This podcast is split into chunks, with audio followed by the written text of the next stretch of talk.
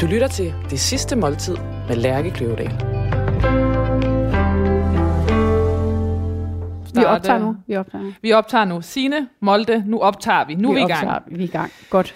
Signe Molde, journalist, tv-vært, komiker, satiriker, quizmor.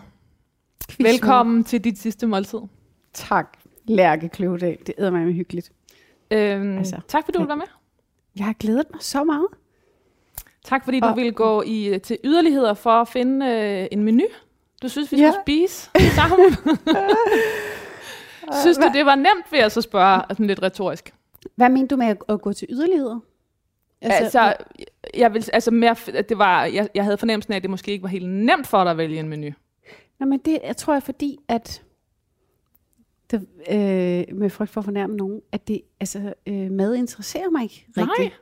Det er ikke sådan, det er ikke, det er ikke noget, der fylder mine tanker eller min hverdag. Øhm, så jeg vidste ikke rigtigt, hvad jeg skulle vælge, du Men, spurgte mig. men, men det er jo sådan noget, al, når, folk, når folk siger det, og så, det, er jo, det er jo aldrig dem, der siger, at man er ligeglad med mad, som så bare siger, Nå, så stik mig noget spaghetti med kødsovs. det er rigtigt. Ved du Fordi hvad? så når man spørger, Jamen, det er jo rigtigt. Jeg er jo heller ikke ligeglad. Jeg, øh, jeg er ikke ligeglad med, hvad jeg spiser, fordi jeg får meget nemt ondt i, ondt i maven.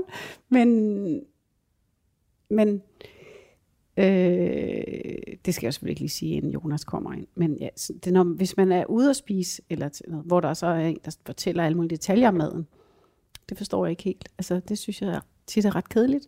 Men, og det er jo enormt arrogant. Så jeg tænkte, i dag, så prøver jeg virkelig at lytte til, hvad han siger. Fordi det men jo han være, siger jo det- bare det, du har bestilt. Ja, men gange fortæller de sådan noget med, det her lam, og det har gået på den her bakke på Læsø, og så tænker man, okay. Ej, hvor er det fedt, nu er der totalt pres på Jonas. Det er så spændende, hvordan han skal Ej, servere den her mad. Ej, Jonas. Øh, men Signe, det jeg i hvert fald kan sige, det var jo, at du, øhm, du har jo sådan, øhm, du har jo bestilt Tak. mad ud fra Ser godt ud. sådan, øh, hvad skal jeg sige, lidt i sådan pinde, kan man sige. Eller lidt i sådan grene. Altså, du har bestilt mad ud fra sådan en ting, du godt kan lide, og så en anden ting, du godt kan lide, og så en tredje ting, du godt kunne lide. Det du spurgte mig, nævnte jeg, ja. Det er præcis, Jeg, jeg har ikke? tænkt noget, der passede sammen. Nej. Ret. Jeg har bare tænkt, det her kan jeg godt lide, og så øh, stoler jeg på, at I har forstand. Lige præcis. Så du har sådan gået sådan noget råvarevejen, kan man sige, i stedet for at sige, øh, så skulle det være en, øh, hvad skal jeg sige, ex benedict, fordi du lige ved, hvordan det smager sammen, eller hvad vi er. Du har ligesom snakket råvarer på råvarer på råvarer på råvarer. Ja. Ikke? Ja. Jo, ja. det har jeg, åbenbart. Jamen, øh, og det efterlader jo en eller anden form for kreativitet, og ja. øh, den har jeg da forsøgt at gribe. Så to af de ting, som du starter med at nævne som forret, er blandt andet Østers, ligesom rigtig mange af vores andre gæster. Ja. Det er fordi, det er at, en programklassiker. at det er gratis, det tænkte ja. Det er jo mega dyrt, så det er bare... Ja, rigtigt. Og en anden ting, som er mega, mega dyr for tiden, og, lige kommet stort set, er stenbiderovn. Ja. Så dem har jeg valgt at kombinere sammen. Så det er Østers med stenbiderovn, og Jamen, så en lille smule olivenolie. Det er Og helt... til det skal vi have noget, som jeg aldrig har prøvet før. Ja. Og det er simpelthen øh, en, en sød champagne, skrev du sådan lidt først. Og så røg du over i, det var noget asti måske. Ja. Og asti med is. Asti som slås ice. Og det er simpelthen asti som slås ice, som jeg simpelthen har Ej, sådan er det forsøgt du har med. lavet det. Ja, jeg har i hvert fald prøvet at gøre den så kold, så... Så ja, vi, vi, vi Jonas gik efter, yes Jonas, sejt Ja, mand. ja, Godt. Den er, øh, den er, det er simpelthen, der er bobler, og på den måde ser det rigtigt ud, men ej, så er der simpelthen også øh, isstykker nede i. Men jeg tænker, det er vel på, en måde er det sådan voksne menneskers svar på breezer, ikke? Det der med, Det der man er alkohol i, at det ja. smager som slik, og man bliver også lidt fuld af det. Det er Og det er ikke så optimalt. dyrt. Det, og det, det, det er det ikke, og det er, øh, altså det er meget sødt, jo. Jeg kan godt lide, det kan ikke blive sødt nok. Nej, det var det, var det jeg ligesom den herover så. Ja, Hvis Men- tæt- tæt på at småfuld. Og, og øh, hvad tænker du så, det er god stil, det er dårlig stil, eller har du selv smagt det? og, og Jonas, så ligesom synes jeg bare, at du skal starte, svare helt ærligt, hvad du tænker. Øh, jeg tænker at måske, at det havde jeg nok ikke gjort. øh, Da du, da du smagte det, eller inden du smagte det? øh, både og. og men øh, altså, hver, hver sin smag, og der er ingen øh, judgment herfra. Og, øh, og skål i, uh, Tusind tak. Skål! skål i pivsød, Asti. Ej, hvor er det... Jamen, du har da, det er da verdens bedste job, du har fået dig her. Ja, Du har det synes jeg også. og skabt, det var så hyggeligt. Og jeg skal jo lige skynde Nej. mig at sige, at, øh, at øh, Signe, vi jo kender hinanden. Fordi ja, at, og øh, du må bare lige hurtigt... Det smager da mega godt. er det simpelthen den lækreste asti, du nongensinde har fået. Isnende koldt. Og Ah. så Næsten lige så sødt så som det- en sodavand. Ja, det er det, jeg mener. Jeg skal Ej. lige igennem isflagen her. Ej, det er perfekt. virkelig, at det er lækkert. Hvad synes du? Øh, jeg synes, det er koldt og sødt. Men meget sådan øh, forfriskende. Skål! Skål. Ja, det er, jeg har, jeg har, det er min ambition at, at drikke dig en lille smule fuld i Asti på det her program. øj, altså jeg bliver jo... Der skal jo meget, meget, meget, meget, meget lidt til.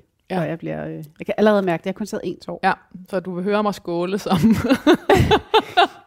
Nej, Ja. ja. jeg skynder mig lige at sige, Signe, at vi kender hinanden, fordi at jeg har været mm. øhm, redaktør øhm, på dit program. Dengang du lavede quizzen med Signe Molde, der lavede vi to sæsoner sammen. Ja, vi gjorde. Og det følte jeg bare var nødvendigt at sige øh, sådan til lytternes information, fordi. Ja. at, øh, det er ikke fordi, jeg har tænkt mig, at det skal blive indforstået, men sådan noget kan jo være meget rart at vide, når Ja, man... jamen, øh, det tænker jeg også, vi skulle sige. Ja, nu, og nu var det ligesom sagt højt. Men nu skal du have læst din nekrolog op. Ja. Og sådan som det er i det her program, det er sådan, at jeg har skrevet tre øh, overskrifter til dig. Og dem må du gerne øh, enten vælge imellem, eller for, i hvert fald forholde dig til. Ja. Men så start du med Østersen, og så læser jeg de her op for dig. Den første, den hedder, Dronningen af pinlige pauser er død. Det er meget voldsomt Ja. at tale om. Ja. Mm. Næste hedder Den er god. Næste hedder Funny Bones, Spiderkick og fuldstændig grænseløs. Komiker og quizmor Signe Molde er død. Nej. Åh, oh, Og den sidste tænker hedder... du, jeg... Nej, undskyld. Altså, jeg siger det. Tænker du, jeg er komiker? Det, det, det, Mm. det tænker jeg ikke, ja. Jeg vil i hvert fald... øh, Nu har jeg... øh, Jeg vil gerne præsentere ordet for dig. Men der Hvad er nogle du gange nogen, der det? kalder mig det. Altså, det... Jeg tænker hver gang, ej, det er jeg ikke. Det tænker jeg faktisk, jeg ikke er. Jeg præsenterede dig som journalist, tv-vært, komiker, satiriker og quizmor. Jeg tænker, quizmor, ja. Det er dejligt med så mange titler, men jeg, jeg har... Jeg tænker, jeg, jeg tænker ikke, jeg er komiker. Men at jeg godt, at jeg laver noget, der også kan være sjovt. Fordi, hvad, Mm. hvad, hvordan er en komiker? Der er mm, målet, at det skal være sjovt. Og det, det, det, er, det er ikke det, der er min drivkraft. Min drivkraft er næsten altid at, at fortælle noget andet. Og hvis det så også er sjovt, så er det fedt. Og selvfølgelig har jeg også et håndværk inden for det humoristiske, så jeg ved, hvad der virker og sådan. Men øh, jeg ser ikke mig selv som komiker, men du må da godt kalde mig. Men, men så er der, altså, Nå. i virkeligheden er der så noget med, Jeg ved ikke rigtig, hvad jeg er. Er der noget med, at der i virkeligheden også skal have noget med det der med øhm, sådan noget at afdække magt og sådan noget. Vil du i virkeligheden gerne have sådan noget op i en, i en øh, brik? Altså er det mere sådan noget, du i virkeligheden har synes var vigtigt? Altså fortælle historier med udstille magten med humor eller sådan noget. Kunne det også være sådan noget? Altså, for mig betyder det egentlig ikke så meget, hvad jeg bliver kaldt. Eller, altså, Nej. altså, jo, nu skal vi jo snakke om det. Ja. Så, øh, men øh, øh, jeg kan allerede mærke, at jeg, den der asti stiger mig til hovedet. Øh, det, du spørger om, hvad, i virkeligheden, du spørger om, hvad, hvad jeg selv tænker, jeg er. Ja, i virkeligheden, så det jeg også nok Øhm, kommer til at spørge dig ansat- om gennem hele programmet, det er, Ja. hvordan du gerne vil huskes. Åh oh, ja. Ja, hvordan vil jeg gerne huskes? Skal, det skal jeg ikke svare på nu, det tager vi løbende. Men man kan sige, det er jo en del af det. Vil man ja. Ja. gerne huskes som den, der er dronning af pinlige pauser? Vil du gerne huskes som hende med funny bones, der er spiderkick og fuldstændig grænseløs? Øh, så vil jeg hellere have dronning af pinlige pauser. Eller Jeg tror- mm? Jamen, det er fordi, når du siger fuldstændig grænseløs, det Ja. synes jeg jo ikke, jeg er. Så lyder det som sådan en, der, at man er ligeglad, og man bare vader hen over folk. Det, det tænker jeg aldrig. Jeg har været min ambition. Men jeg kan da godt mærke, at folk tit siger, Gud, hvordan turde du spørge om det? Eller øh, øh, hvorfor stoppede du ikke øh, den der snak, inden I kom helt derud? Men, øh, men det har aldrig været mit mål, og det er det aldrig, at nu skal jeg ud og være grænseløs. Men man kan i hvert fald sige, at I... Det, altså, fordi det du så gør, det er, jo, det, er, det er jo i hvert fald at opsøge de pinlige pauser, som så er en del af den anden rubrik, ikke? Ja. Jeg ved det tror jeg, fordi jeg ikke tænker ikke selv, at jeg opsøger det. Altså, det er aldrig det, der sådan... Jeg, jeg føler altid, at der er noget, at jeg har noget, jeg gerne vil fortælle, og så, så opstår der alt muligt undervejs. Som, Men det kan også Ja. være, du bare vil huske Nå. som den sidste, der hedder distræt kontrolfreak med trætte bryster. Du fatter ikke, hvor, meget, hvor mange trætte bryster, der ligesom er, skrevet om dig, når man læser op på dig. Der står trætte bryster i alle artikler. Jamen, det er Hvad er der med de trætte bryster? Jamen, jeg tror, det er... Øhm, jamen, jeg tror, det er både fordi, jeg engang har lavet et interview, hvor jeg snakkede om det der med, at jeg altid har haft trætte bryster. Altså, nu har jeg jo... Sådan, når, når kvinder kommer op i 40'erne, og når man, så bliver de jo øh, sådan ligesom slappere, når man har født og sådan noget. Så er der mange, der snakker om det. Men jeg, altså, jeg havde det også inden. Det var også det, jeg engang jeg lavede et interview. Jeg har altid haft sådan nogle, der var sådan meget teposeagtige. Øh, og så synes jeg ikke, det var særlig sjovt, jeg var øh, teenager, der, da jeg først fik dem. Men, men nu begynder de jo langsomt at ligne de andre med os.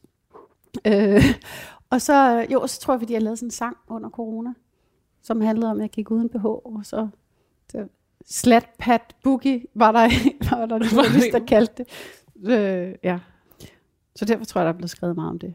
Og det var bare, at, at du engang havde synes, det var, at det øhm, var en, god modvægt til, øh, til alt muligt andet, og, og så snakke om de trætte bryster. Ja, det tror jeg også. Ja.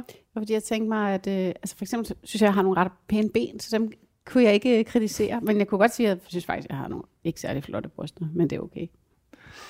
Okay, Signe, nu skal du spise, for nu Det kommer der en. Ja, lidt lang, øh, der kommer en ret lang indledning.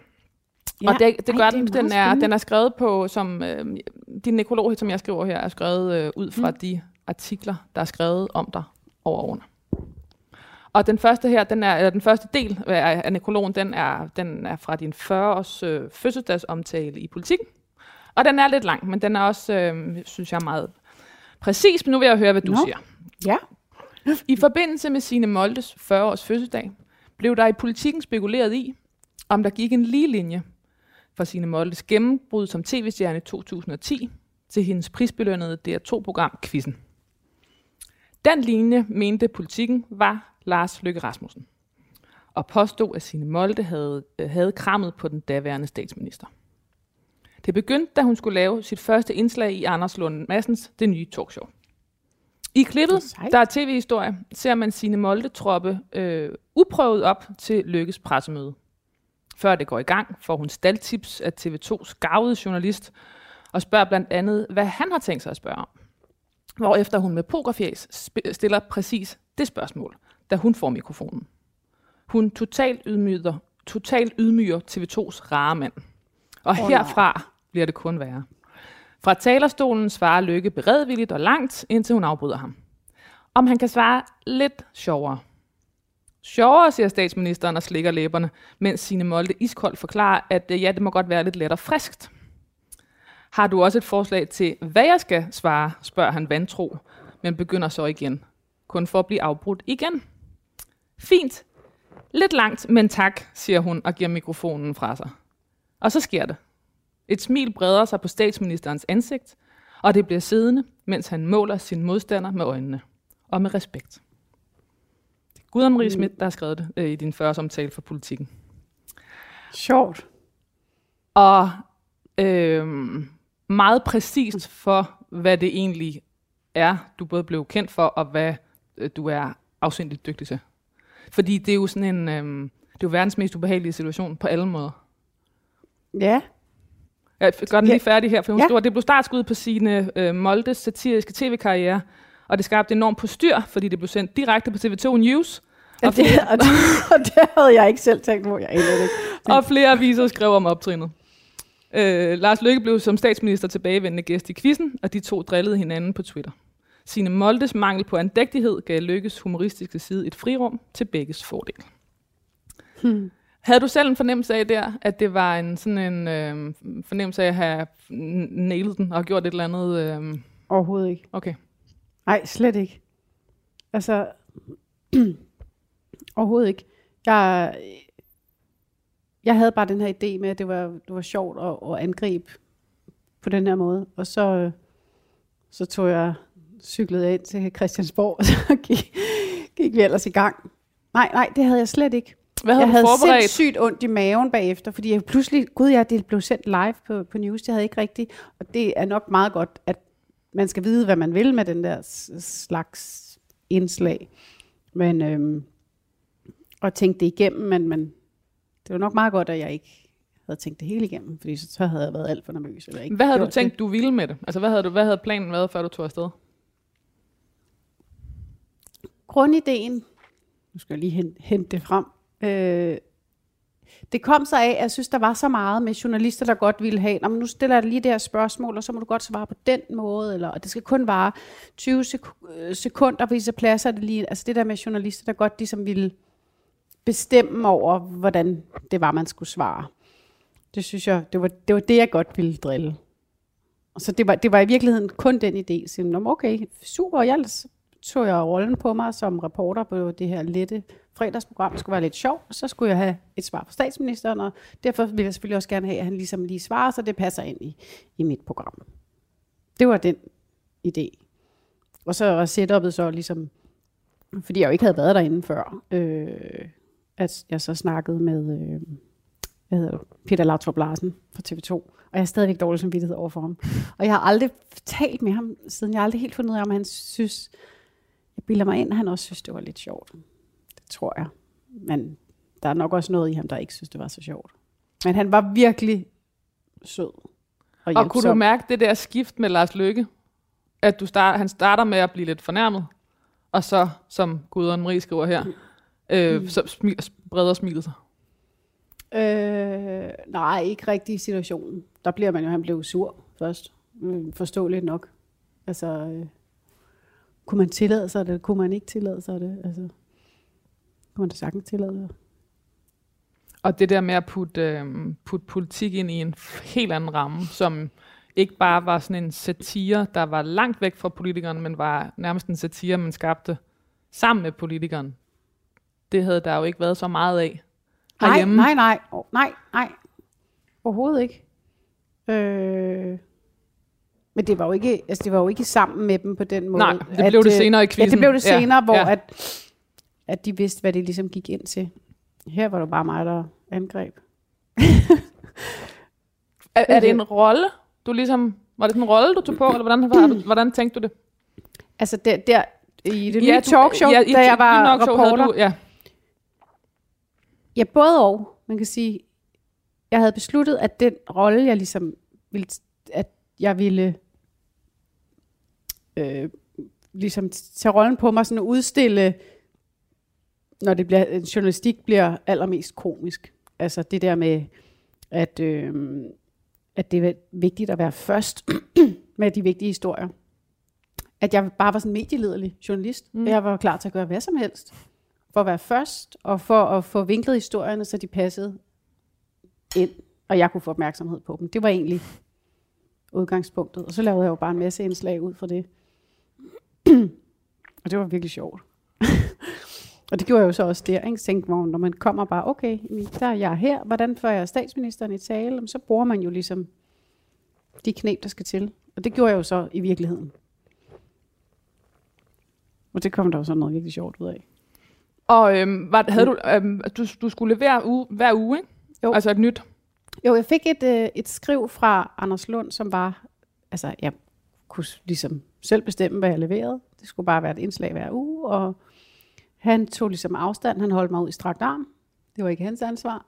Det var også en del af det sjove. Mm. Og, øhm, og hvis jeg kom i fængsel eller sådan noget, så, så var det okay, bare jeg kunne levere mine ting. Det var det eneste, der stod. Og det kom du næsten. ja, det kom næsten, og det var, det var heller ikke med vilje, men jeg tror, der var sådan... Det var, det var, øh, det var jo noget af det første, jeg lavede, hvor som var ja, sådan satirisk, og ja, netop mere grænsesøgende, nu siger jeg det selv. Mm. Det var jo ikke sådan bevidst på den måde. Jeg havde bare en idé om den her karakter, som jeg tænkte kunne lave noget, der var sjovt og interessant, og så var det ud fra at prøve at lave satire over, når journalister er sådan mest fokuseret på, at de bare vil have, at det er den her historie, som, hvor de lige vinkler den lidt for skarpt, eller lige tager nogle ufine knep i god brug for, hvad den første med historien. Hvornår kunne du mærke, at øh, de virkede, eller det virkede den måde at fortælle øh, historier på? Altså, som du gjorde i det nye talkshow? Øhm, jeg kunne mærke det, efter jeg havde lavet et par indslag, så pludselig kunne jeg mærke, gud, nej, gud, der er nogen, der synes, det er sjovt. Fordi jeg har altid det der med, når folk, når man laver noget, hvor der er nogen, der føler sig lidt trådt over tæerne, eller, altså det er jo, hvis du laver noget, som ikke, hvor du ikke kun er pæn og sød, så der er jo altid nogen, der synes, at det er for galt, ikke? Og det er altid det, jeg lytter til først. Er, er, der, er der nogen, der synes, det er for galt? Altså Ja, ja, og sådan har jeg det stadigvæk. der er, Hver gang der er nogen, der eller, bliver ja. sure, eller synes, at jeg er gået for langt, eller har været for tavlig, så var helt ondt i maven. Og så tænker jeg, "Nå, men det er også helt forkert. Jeg bliver helt usikker. Og så stille og roligt, så kan man begynde, man at kunne mærke, nå, okay. Men det, det kan man ikke komme udenom, altså, hvis du bevæger dig i den genre. Er det ikke et meget øh, bøvlet øh, sådan spændingsfelt at stå imellem? Og lave noget, der er mega, nu siger jeg grænseoverskridende igen, og så, øh, gå i, og, og så det der ondt i maven. Jo, Men hvad, hvad, hvad gør du for at kunne være jeg, øh, jamen, jeg ved det heller ikke, hvad jeg laver der. jeg ved det virkelig ikke. Øh, men det er jo heller ikke, jeg har jo aldrig sådan noget med, at jeg vil øh, udstille nogen, eller overskrive folks grænser, eller noget. Slet ikke, altså tværtimod. Og som regel er de folk, jeg har lavet ting med og haft med i programmer, er også rigtig glad for at være med. Altså, øhm, Men jeg mener mere, hvordan kan du hvordan jeg, selv... hvordan jeg selv har det med at lave noget, hvor der tit er også er kraftige reaktioner på det. Øh, jeg har altid en plan. Jeg har, ved altid, hvad det er, jeg vil med det, jeg laver. Og har forberedt sig grundigt. Hvis jeg har de to ting på plads, så bliver jeg, bliver jeg aldrig nervøs. Glæder jeg mig altid. Og så skal jeg slippe. Og så synes jeg, det er det sjoveste i hele verden. Men når det ikke er på plads, eller hvis jeg er sådan lidt usikker, sådan er det jo nogle gange, er der jo ting, der gør, at man ikke ja, kan have de der to ting fuldstændig. Er det en lettelse? Altså er, der sådan noget, er det vigtigt for dig, det der med at, at sådan tænke det som en rolle? Eller altså, flyder det egentlig ud i et, når du, når du øh, er der? Nej, jamen, jeg, ja, nej, jeg synes faktisk ikke, det er en rolle. Altså, nu kom jo i Ja, der med, ja, med. Anders Lund, der Ja. var det jo sådan på en måde en rolle, men det var jo en version af mig selv. Altså, øh, det flyder nok lidt sammen. Men det, nej, det er jo ikke en rigtig rolle på den måde. Ej, hvor ser det godt ud. Ej, hvor lækkert. Jeg er så spændt på det Hold Jonas. Kæft, hvor er du sød. Ej, hvor ser det godt ud. Hvad kan det være? Hvad kan det være? Det kan være ribeye. Der var ja. Du lidt mere specifik ved, Det er ved hovedretten, ikke? Ja, Jo. Øh, så øh, ribeye, hårdt stegt, og så med grillet grøntsager, ja, og gerne noget kål, ja, og risnudler. ja. Ej, Så det, så lækkert. øh, det har du fået, simpelthen. Og øh, jeg godt du kan simpelthen godt få risnudler oveni. Så der er både lidt øh, asparges, broccoli, der er sådan hårdt grillet, lidt palmekål. Ej, Der er de her risnudler. Det er godt. Og så snakker det jo lidt over i sådan et asiatisk område, kan man sige, når der er risnudler. Ja, Øh, så jeg har lavet, den kan jeg faktisk lige få først. Jeg har lavet sådan en, en fyldt sovs vinaigrette, sådan lidt teriyaki-agtig. Så det er, der er en ponzu, som er sådan en Nej, nu begynder jeg at sige, når jeg bliver træt. Nu, nu, nu forsvinder det. citrus soja, øh, og så er der lidt ingefær og lidt brunosmør. Der er ikke laktose i brunosmør. Nej, nej, nej. Det lyder Så- totalt lækkert. Og hvad, var det, var det en for lang forklaring? Nej, øh, nej, det tror jeg ikke. Jeg glemmer at høre efter starten af sætningen, kunne jeg godt mærke. Det kommer til. Og det, det, det, det, Det er skide godt. ej, hvor ser det godt ud. Og I skal selvfølgelig også have noget at drikke til. Og øh, Ja. Masser af det sprut. er jo også lidt sådan asiatisk på en eller anden måde. Det er ginger beer. Ej, hvor lækkert. Ja. Som du har ønsket dig. Ja. Men Fedt, du så helt overrasket ud. Ej, men det er da så... Havde du glemt alt det, du havde bedt om, Signe? Ej, jamen, jeg er bare, øh, jeg er bare øh, lykkelig for at, at få det. Det er da så Godt. fedt. Og helt Nej. forvirret. Tak. Tak, Jonas. Skål. Skål. Øhm, hvordan øh, øh, i politikken her, hvor, hvor der ligesom bliver antydet, at dig og Lars Lykkes karriere var gode for hinanden. Ja. Øhm, det kan man jo selv øh, synes, øh, tænke om, hvad man synes. Men på et eller andet tidspunkt begyndte du at kunne mærke, at der, at der var noget med den der, altså øh, at komme tættere på magten i det, du lavede øh, satirisk. Hvordan, øh, h- h- hvad, hvordan føltes det? Jeg synes, det var enormt øh, sjovt, og så gjorde det sådan helt personligt gjorde det også, at jeg blev mindre og mindre øh, bange for, øh, for, for andre mennesker, eller for magt. Altså, jeg blev ikke nervøs. Jeg blev aldrig nervøs mere. Altså ligegyldigt, hvem jeg skal interviewe, eller øh, hvad jeg skal... Jo, jeg... Nej, nej, det er jo løgn. Jeg kan godt blive nervøs. Men der er ikke nogen personer, der kan gøre mig nervøse. Aldrig. Altså. Og det er en enormt rart følelse. Fordi Øh, du ligesom men- men har er haft sådan- alle dem med tror- mest magt i landet i studiet flere gange. Ja, ja. Og så kan jeg huske den ligesom de første gange, sådan, hvor det var, uh, det er statsminister, og det er finansministeren, eller hvem det var. Så bliver man sådan lidt, åh oh, nej, nu skal jeg også... Øh, altså, jeg er bare nervøs, grundlæggende nervøs. Synes de, man er klog nok, kommer til at sige noget dumt, eller indtil jeg bare jo ret hurtigt erfaret, at det... Jeg sidder hele tiden og tænker, gud, det har jeg fortalt før, men det er fuldstændig ligegyldigt, så ingen, der har læst. Øhm, indtil man jo bare hurtigt opdager, det- altså det, det er jo bare mennesker. Altså der er jo, vi er jo, at det er jo verdens ældste sandhed, men vi er jo bare alle sammen mennesker. Der er jo ikke nogen, der er mere værd end andre, eller ikke kan blive nervøse, eller ikke kan lide at have det sjovt. Altså så det der med at gå til folk, Lige, ligeværdigheden gå- på en eller anden. Ja. ja, gå til folk på samme måde, som man vil gøre til enhver anden. Øhm, det var, var rart. Og så er det jo også, var det jo også sådan, du, du kan jo godt mærke, altså, de fleste folk kan godt lide at få modstand. Det kan jeg også godt selv lide. Det er rart at blive udfordret. Det er ikke noget værre, end bare at blive sådan strøget med hårene, fordi så kan man slet ikke mærke noget. Det tror jeg, de fleste folk godt kan lide. Men jeg kan også godt mærke, bare når vi snakker om, jeg har hele tiden det der, øh, er det kedeligt? Er det kedeligt? Er der nogen, der gider høre det her? Er, er det kedeligt? Er det kedeligt? Hvor har du den fra? Den der angst for, at det er kedeligt? Fordi der er rigtig meget, jeg selv synes er mega kedeligt. Og rigtig mange mennesker, jeg synes er kedelige at høre på. Så øh, Hvis jeg skal være helt ærlig, så er det nok der. Og fordi jeg godt kan lide letheden. Altså jeg, i, det sådan, i det hele taget, synes jeg, at man skal gøre, hvad man kan, for det bliver lidt muntert. Og det er ikke fordi, at jeg er bange for det alvorlige eller det følsomme. Det vil jeg faktisk sige, det er jeg overhovedet ikke. Jeg kan bare godt lide det andet. Jeg kan godt lide jokes. Jeg kan godt lide at drille folk. Jeg kan godt lide at fremkalde andre mennesker. Jeg kan godt lide at grine. Jeg kan godt lide at prøve at se andre overraske. Og jeg elsker, når andre folk gør det. Øh, der var en, der skrev til mig, er det ikke for nylig, men er det ikke anstrengende hele tiden at skulle prøve at være sjov? Og så, så tænker jeg egentlig lidt over, og så tænker jeg, altså, men, jo, det er anstrengende, hvis, de, når, hvis man nu sidder på arbejde, og du har deadline, og du kan bare ikke finde på noget sjovt til den her pointe. Øh, og hvis det er det, der er, er dit job. Øh, det er ikke, at man ikke vil have noget alvorligt og følsomt. Jeg kan bare godt lide det sjove.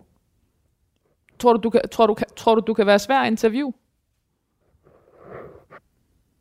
Det skal vi jo spørge dig om. Ja, ja, det tror jeg.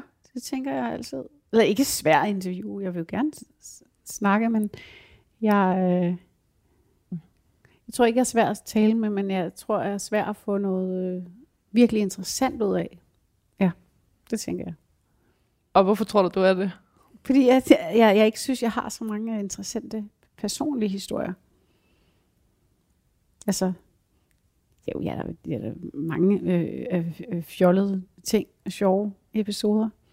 Men jeg er sådan, jeg kommer fra Charlottenlund, og mine forældre er stadig skilt, er gift, og alt det der. Ikke? Jeg har ikke en ledelseshistorie på den måde. Så der, altså, det ville jo også være besværligt, hvis nu du bliver du nødt til at sige til mig, om det er øh, helt helvedes til at. Fordi jeg, jeg tænkte, tænkte også, inden jeg kom, tænkte, "Nå, hvad, skal jeg, sådan, hvad er det, jeg kan, er der noget, jeg kan, hvad kan jeg komme med? Mm. Bidrag med. Så Lærke og dem, der lytter til det, er glade, er tilfredse, at jeg lever op til deres forventninger. Nu, nu, skriv, nu læser jeg lidt op om, øh, eller videre din være hård ved mig. Du er også det med modstand, det kan jeg godt lide. Det, det er derfor, det gør mig utryg, når du bare sidder og kigger, så tænker jeg, nu må du godt sige, det der, det er simpelthen så kedeligt, det er der ingen, der gider at høre på. Jamen, du skal jo også nogle gange selv lige øh, rundt om det et par gange. Men jeg er nok en 12-talspige i virkeligheden. Ja. Øh, Så du er bange for at skuffe. for mig? Ja, Det var faktisk for nylig, hvor jeg tænkte, der var et eller andet, der, hvor jeg sad og blev sådan, jeg tænkte, om, hvordan, hvad må de forventer i det der? Hvor jeg tænkte, gud, jeg er jo bare en 12-talspige. Det er jo bare det. og hvad ligger der i 12 for dig? Jamen, det, 12-talspige er jo egentlig noget, der det klinger jo negativt. Der er jo ingen, der har lyst til at være en 12-talspige, fordi det er jo sådan en, en, der bare godt vil gøre tingene efter bogen, og som altså sådan er lidt kedelig. Men det er jo mega sejt at være en 12-talspige. Altså, jeg er faktisk rasende over, at det er blevet sådan et negativt ord. Og en, en, en pige, jeg kender, som går i øh, 9. klasse, hun fortalte, at hun havde haft sådan en prøve, og så var der en fra klassen, der havde scoret helt vildt højt. Så jeg, nå, hvor hvad sejt og sådan noget. Så siger hun, ja, men du må ikke sige det. Hun ville have ikke, ikke rigtig sagt det til de andre. Hun ville ikke have nogen, der vidste det, fordi hun ville bare ikke have, at nogen, der synes, hun var en 12-talspige. Hvor jeg var bare sådan, hvad? Er det der, vi er? Hvor at hvis du er, er, god og dygtig og klog og har gjort en indsats, at så er man sådan, åh, der er egentlig ikke nogen, der skal tro, at jeg er sådan en 12-talspige. Jeg blev skide sur Ja. på vildt Ja. ja. Tænkte, hvad fanden vil Altså, det, det, det, der, det er da en god ting. Det, Men, det, der, det men var, mig. var du selv det? Altså i skolen? Ja. Øh, det, det er mere noget, jeg er blevet. Mm. Altså sådan med mit, jeg er blevet meget mere pligtopfyldende, efter jeg har fået et rigtigt arbejde. Jeg, aldrig sådan, jeg gik også på universitetet i to år, hvor jeg var sov til, altså bogstaveligt talt, alle forelæsninger. Som i alle. Øhm, Simpelthen kunne tage Så- en lur. så øhm, men i skolen er det jo også, der, du, der, der er der jo ikke nogen, altså jo, du ødelægger det for dig selv, men øh, der var jeg egentlig ikke så 12 Det bare kommer. Men jeg vil gerne snakke om der, hvor du synes, øh, altså hvor du synes, det koster at lave det, du laver. Mm. Jeg synes også nogle gange, det er lidt tageligt ikke, at fortælle om, hvad bagsiden er.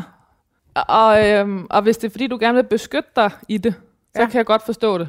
Men hvis det er fordi, at, at, du, øhm, at du synes, det ikke lyder sejt, så, altså, du ved, så vil jeg gerne udfordre det. Eller du Ja. ved, ikke?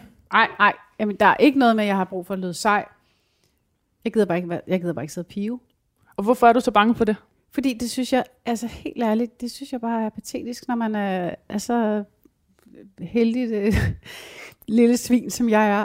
Og man, jeg har selv valgt øh, det, jeg laver. Der er ingen, der beder mig om det. Der er ingen, der vil savne det, hvis jeg begyndte at lave noget andet.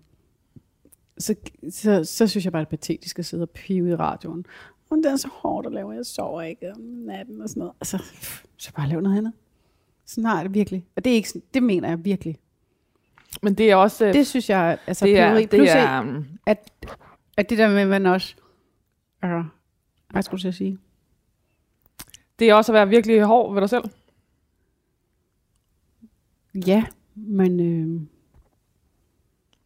Og er det, er det også at underkende, hvor svært det er at lave det, du gør? Fordi hvis det nu var, havde en større værdi, altså en større værdi, du selv kunne forstå, eller din egen forståelse, hvis du nu redde liv, ville det så være okay, at det var hårdt? mere okay, ja. ja. Ja, det tror jeg. Men er det så fordi, du har svært ved at forstå, hvor svært det er, det du gør? Ja, det ved jeg ikke. Det ved jeg ikke. Jeg aner ikke. Du vil gerne, godt have mig til at sige, at jeg synes, at jeg, at jeg har svært ved at sove om natten, og jeg er meget i tvivl om alt det, jeg laver. Og det er rigtigt. Jeg har jo altid faktisk, altså sådan tror jeg, jeg ville have det med, også hvis jeg lavede noget andet. Jeg tror, der er helt klart, jeg har helt klart i en, en genre, som er krævende, og det, det, man sætter sig selv personligt på spil. Og du får altså nogle sindssyge hug over nallerne, hvis du træder ved siden af. Og det synes jeg også, man fortjener, når man laver noget, hvor man virkelig går til den. Så det synes jeg er helt fair. Øh, så det er også derfor, jeg mener, at det, det kan man ikke sidde og pive over. Men selvfølgelig er det, øh, gør det nas, når du bliver svinet til øh, for onde mails. Øh, så alt det der. Men, Men, selvfølgelig. men, men har du valgt, at det ligesom at det er værd? Nej, aldrig. Men jeg har tit, tit overvejet sådan, om er det det værd, hvis man så bliver i tvivl, eller sådan går og... Øh, øh, min datter sagde til mig forleden dag, at det var sådan noget med arbejdet, jeg sad og tænkte igennem igen og igen. Hvor hun sådan lidt, Hør, du hører slet ikke, du hører slet ikke, hvad jeg sagde. Hør overhovedet ikke efter. Jeg tænkte åh nej, det er rigtigt. jeg tænkte på mit arbejde. Øh, og det blev jeg faktisk virkelig ked af. Jeg var bare sådan, ej, nej, nej det går ikke. Jeg må ikke være sådan en, der hele tiden tænker på mit arbejde, når jeg sidder og snakker med min datter. Frygteligt, sådan vil jeg ikke være. Så, øh, men, øhm, men der tænker jeg, at det er jo noget med at... Jeg tror ikke på, at hvis du har sådan nogle ting med, når man, åh, jeg bliver stresset, eller mit arbejde fylder for meget, eller hvad det kan være. Jeg tror ikke på, at man så skal lave, når man så, nu skal jeg også bare være øh, øh, åbne en keramikbutik, eller flytte ud i en skov, eller hvad det kan være. Jeg, jeg tror, at de der øh, ting, det, det er noget, man skal tage i bitte små skridt med sig selv. Fordi jeg laver det rigtige. Jeg elsker, jeg elsker jo det, jeg laver. Der er jo en grund til, at jeg havner der. Jeg synes, det er så sjovt og spændende.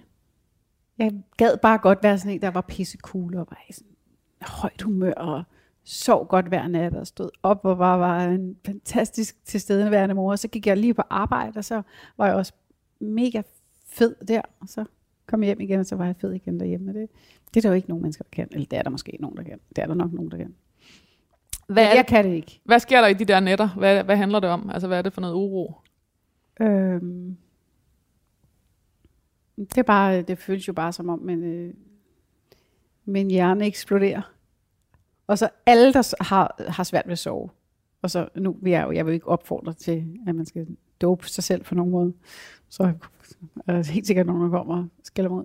Øh, men så en gang imellem tager jeg sovepiller. Og det, jeg skulle til at sige, var, at alle, der kender, har, ligger vågen med den måde, kender den der følelse af, at man ligger, og man vælter rundt, og man kan ikke sove, og så har man sådan, og det er mørkt, og man, så tager man, man tænker, jeg tager en lille halv sovepille, for sikkert det hjælper mig, men man kan ikke finde det, og man, så taber man den der anden halve pille ned i mørket, og man vælter rundt, de der musebider overalt, og det er, det er sådan lidt yd, det er ydmygende, man føler sig kikset og ude af kontrol, når man ligger der om natten. Nå, det var bare, ja, det var fordi, det synes jeg er sjovt. Øh, øh, jamen, jeg ligger bare altid og tænker på alt muligt. Og så er du bare øh, pis udfordret af, at du først øh, sent i livet har fundet ud af, at du bare er tordne 12-talspige. Ja, jeg er bare kontrolfreak 12 men som har et altså, virkelig stort behov for øh, også at være grænseløs. Okay, Jonas, det er desserttid. Ej, hvor ser det godt ud. Det er altid. Ej, hvor lækkert. Og øhm, Ej, I har... der var du faktisk sådan, øh, igen sådan faktisk relativt specifik, synes jeg. Ja. Øhm, det skulle i hvert fald være noget med chokolade, helst, øh, og gerne noget med sprut. Ja. Ja. Og så kom du til at nævne øh, et sted, hvor de laver rigtig gode chokolader, som er Frederiksberg øh, chokoladeforretning, tror jeg det hedder. Ja. Og, øh, og de har rigtig mange med sprut i. Det har det. Så der har jeg selvfølgelig været forbi og fundet et, øh, et lille udvalg af chokolader med sprut i. Så der er en, en champagne trøffel. Det var den øverste, du var var det meget specifik der er to af dem. Ej, er I. Ja. ja, den var nemlig to af. Og så er der sådan, hvis man går højere om, så er der en med øh, kaffe og cognac. Så er der en med rom og kirsebær. Og så er der sådan en, en, øh, en nougat og nød til sidst. Ej, Og så skal I have noget at drikke også, og der skal I have portvin. Yes. Yes. Ej, hvor er det godt. Okay, Signe. Okay, Lærke. Signe Molde voksede op i et rækkehus i øh, Jægersborg og, og, og Charlottenlund. Rækkehus i- i Jersborg, og så flyttede vi, da jeg var 10 år. Modtaget. Med en mor, der var praktiserende læge, en far, der var jurist, og en storsøster, der altid fik 13-taller. Hendes bedste, Ja. ven, hendes bedste veninde boede øh, ved siden af, og som hun selv huskede, det spillede de altid bold ud på vejen i solskin, eller stod på skøjter på søen. Signe Molde kaldte det selv en hyggelig og dejlig barndom, og derfor virkelig kedelig. Altså, nej, altså, jeg, jeg havde det ikke kedeligt. Men kedeligt for andre mm. mennesker, ja. Det har du sagt til samvirke, at Ja. øhm, den her sekvens, jeg lige har læst op.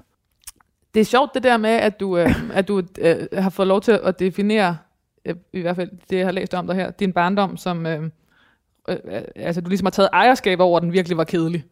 Øh, ikke at Jamen- den var kedelig, men at der ikke var nogen øh, spændende historie at fortælle om det. Ja, Øh, er det, det, det er fordi, det er altid mere spændende at høre om smerten og om det dårlige.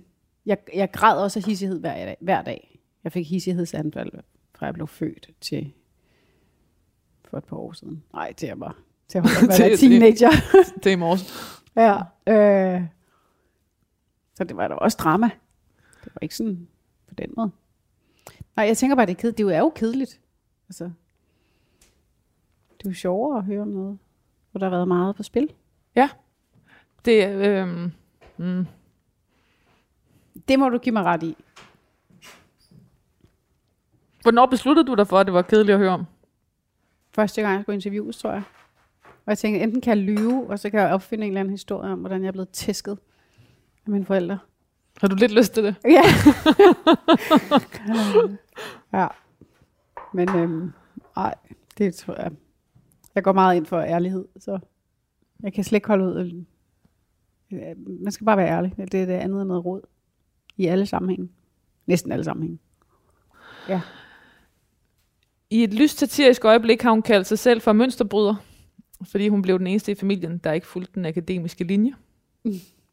Hun blev ganske vist bachelor fra RUK, hvor hun tog en samfundsvidenskabelig basisuddannelse, der med egne ord var ved at tage livet af hende. Men tiden på RUK var ikke helt forgæves. Det var her, hun begyndte at lave radio. Hun lavede universitetsradio og tog samtidig timer hos en skuespiller og søgte ind på teaterskolen. Hvordan, øh, øh, hvad, hvad var det, der gjorde, at du ville øh, være skuespiller? Ja, jeg ved det ikke. jeg har ingen idé. Øh, jamen, jeg tror, altså vi skal være helt ærlige, så tror jeg bare, at jeg, det var mega kikset. Jeg har bare altid har haft lyst til at optræde. Det synes jeg nok bare er sjovt. Jeg har en cirkushest inde i maven. Og hvor, hvorfor synes du, det er kikset?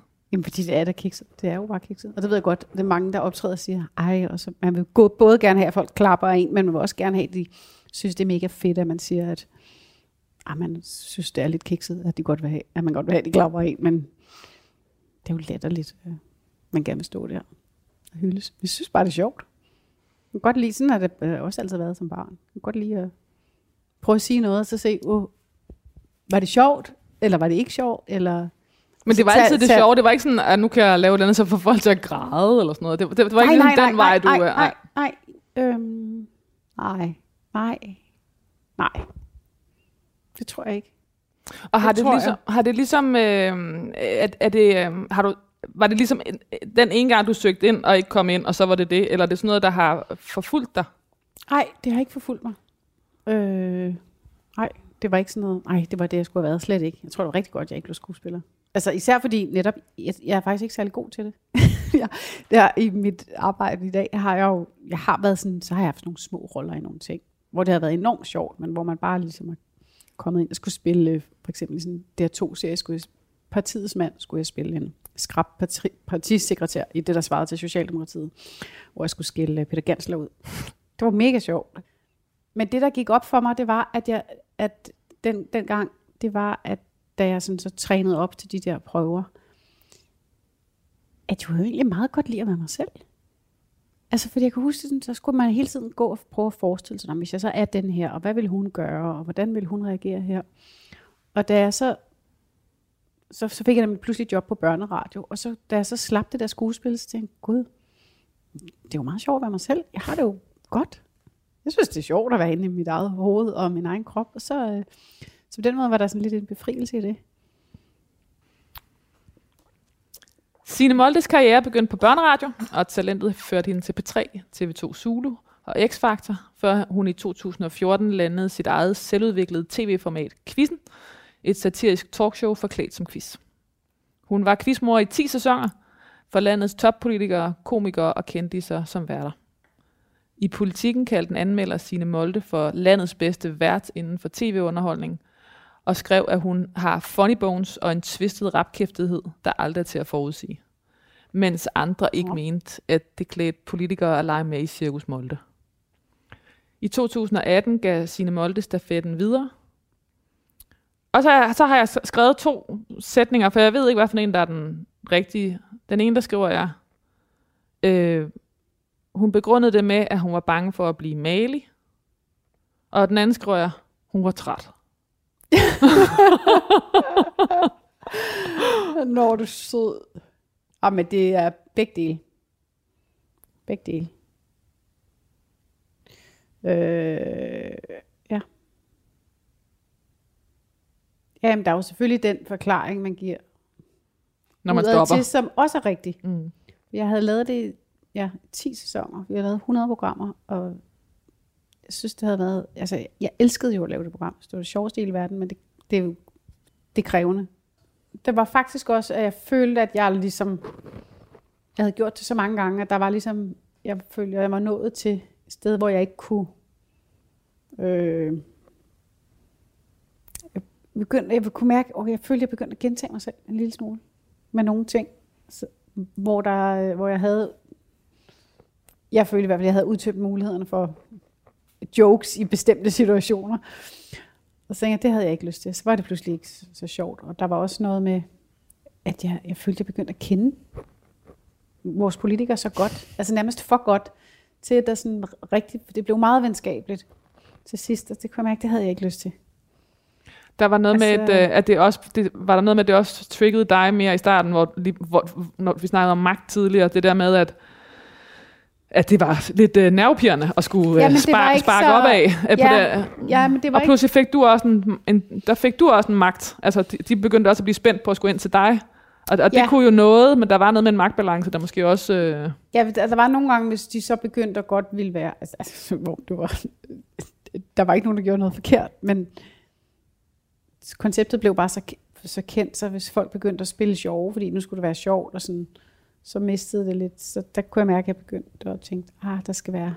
Det var, det var jo sjovere så at have nogen med i quizzen, der ikke havde prøvet det før. Så var det mere sprødt på en eller anden måde. Men plus der også var noget i, at når du sidder i en... Vi begyndte også faktisk at tage mere tungere og tungere historier op. Øh, fordi det var ligesom der vores... Ja, det var der, den vej, det naturligt udviklede sig. Og også min interesse lå. Og så var der bare noget med, når du sidder i den der quizramme, selvom det var satirisk, så kan der jo grænser for, hvad du kan tillade dig at kaste i hovedet på dine gæster.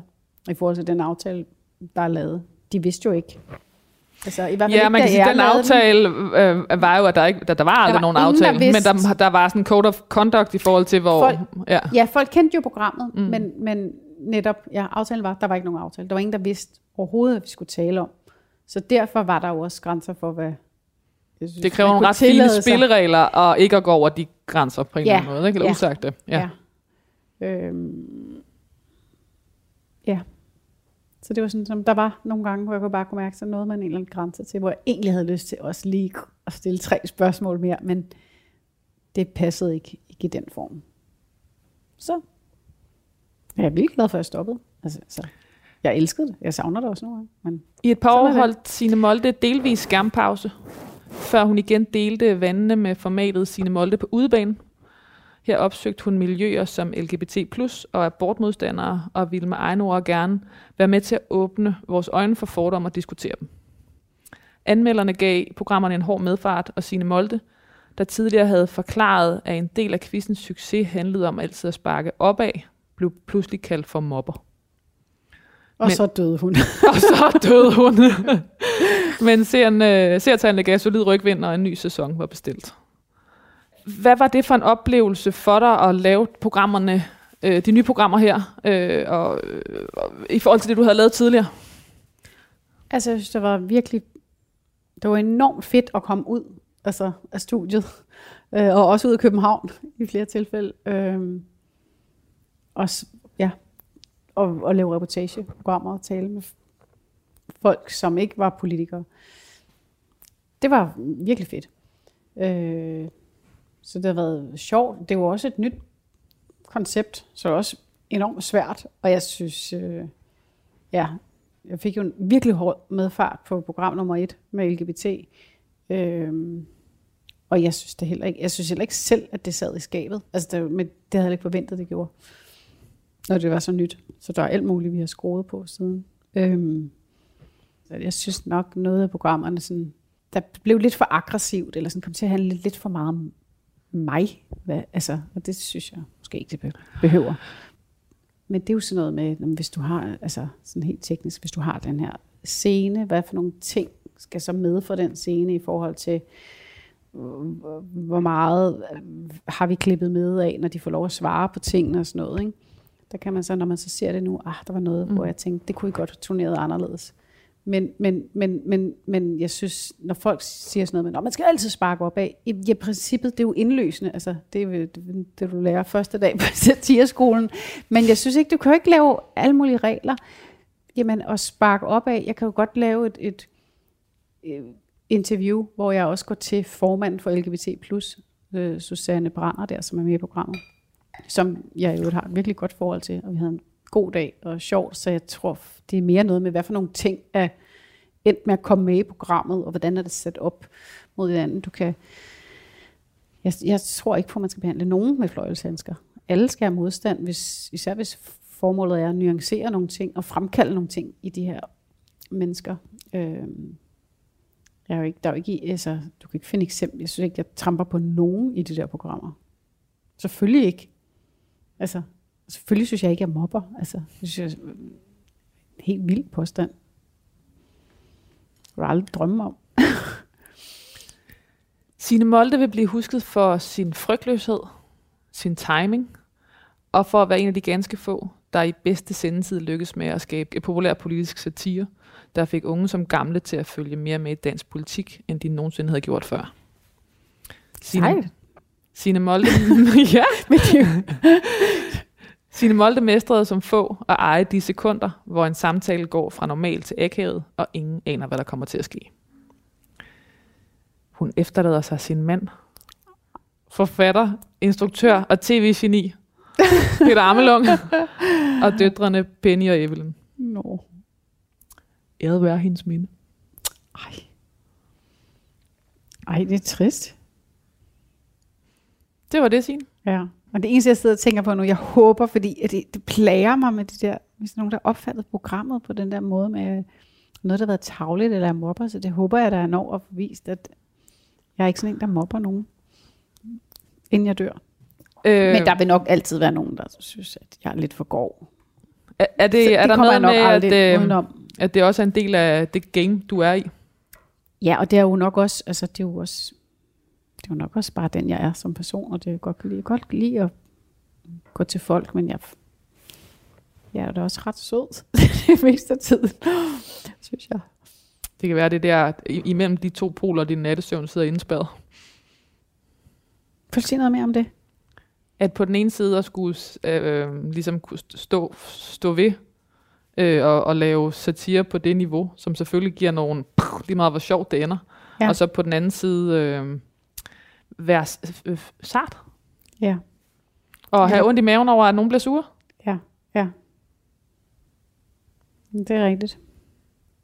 Altså, du har ikke sagt en sætning her, hvor du ikke bagefter har sagt, nu håber jeg ikke, at jeg fornærmer nogen, eller noget nej, med noget. nej, men det er rigtigt. Men det er rigtigt. Det er også faktisk kommet med tiden. Og det er både noget med, hvem man, altså ligesom, ja, hvad for niveau man er oppe på, og hvil- hvilke erfaringer, men det er også noget med tiden. Altså, og sociale medier, og hvordan du ikke kan sige noget, uden at, hvis man kan tage noget ud af det, og så bliver det til en overskrift med, at man er tavlig, eller sagt noget dumt, eller sådan, der er sådan, ja, det er der mere af. Altså det er da også sjovt, at vi for øjeblikket det der med, vi alle, der skal være plads til alle, vi skal være så rummelige, vi skal være så søde og ordentlige, og, og samtidig altså, så åben Facebook. Altså ja, folk kan jo aldrig tale sig grimt til hinanden, og raser og ekokammer, hvor man sviner folk til. Altså, det skal jo ud et eller andet sted. Der er noget polarisering, så, så, der det er trives. sådan, jeg, jeg, jeg, det er i hvert fald min mission. Jeg håber, at øh, med de ting, jeg kan lave, man kan sådan vise folk, vi må godt være, man skal ikke skamme sig over, hvis man tænker et eller andet, der er forkert, og man må godt spørge om det, man synes er mærkeligt. Men det er ikke det samme, som man ikke kan lytte eller tage fejl, men der er sådan, altså jeg, jeg havde en, en ven, jeg har fortalt, at han havde siddet og set det der øh, program, vi lavede om LGBT+, hvor jeg sådan meget i talesætter, at øh, at, at nogle gange så, så, så er jeg skrækslagen for at tale til LGBT-folk, fordi jeg, jeg, jeg kan ikke huske, hvad jeg skal kalde dem, og jeg, og jeg vil så gerne rumme dem og være sød over for dem og, og kalde dem alt det, de vil, men jeg kan ikke huske det. Altså, jeg er så bange for at tale til dem, fordi jeg er bange for at komme til at kalde dem noget forkert, og derfor komme til at diskriminere dem, fordi det ønsker jeg ikke. Og så fortalte ham her, min ven, at, han, at hans øh, 12-årige søn, de havde siddet og set det samme, pludselig havde sagt til ham, ej far, det er præcis sådan, jeg har det. Jeg er virkelig bange for tit at komme til at træde nogle over tæerne. Så tænker jeg, ej, er det, altså, det er jo både godt, at man tænker sig om, men jeg håber da ikke, at, at vi er på vej derhen, hvor at der er mange unge mennesker, der nærmest ikke tør at sige højt, hvad de tænker, eller føler, fordi de er så bange for at komme til at krænke nogen, eller træde nogen over tæ- tæerne. Det ville være virkelig trist. Sig- Nu skal du f- fortælle mig, hvad der skal stå på din gravsten. Ej, øhm, jeg er meget nervøs over, hvad der kommer ud der. altså, jeg kom faktisk, jeg tænkte over, altså,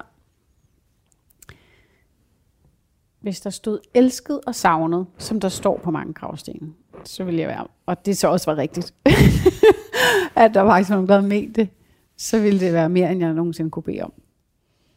Altså, Det synes jeg var meget følsomt.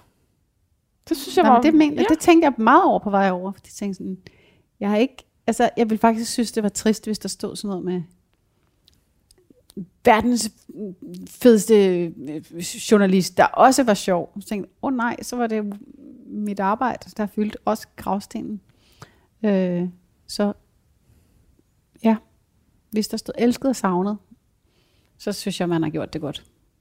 Signe Molde, tusind tak, fordi du ville være min gæst i det sidste måltid. Det var så hyggeligt. Det var dejligt. Skål. Skål i portvin. Skål i portvin. Du har lyttet til det sidste måltid på Radio 4. Det er Kasper Risgaard, der producerer. Vores huskok er Jonas Charlie Frank. Og jeg er din vært, Lærke Kløvedal. Tak fordi du lyttede med.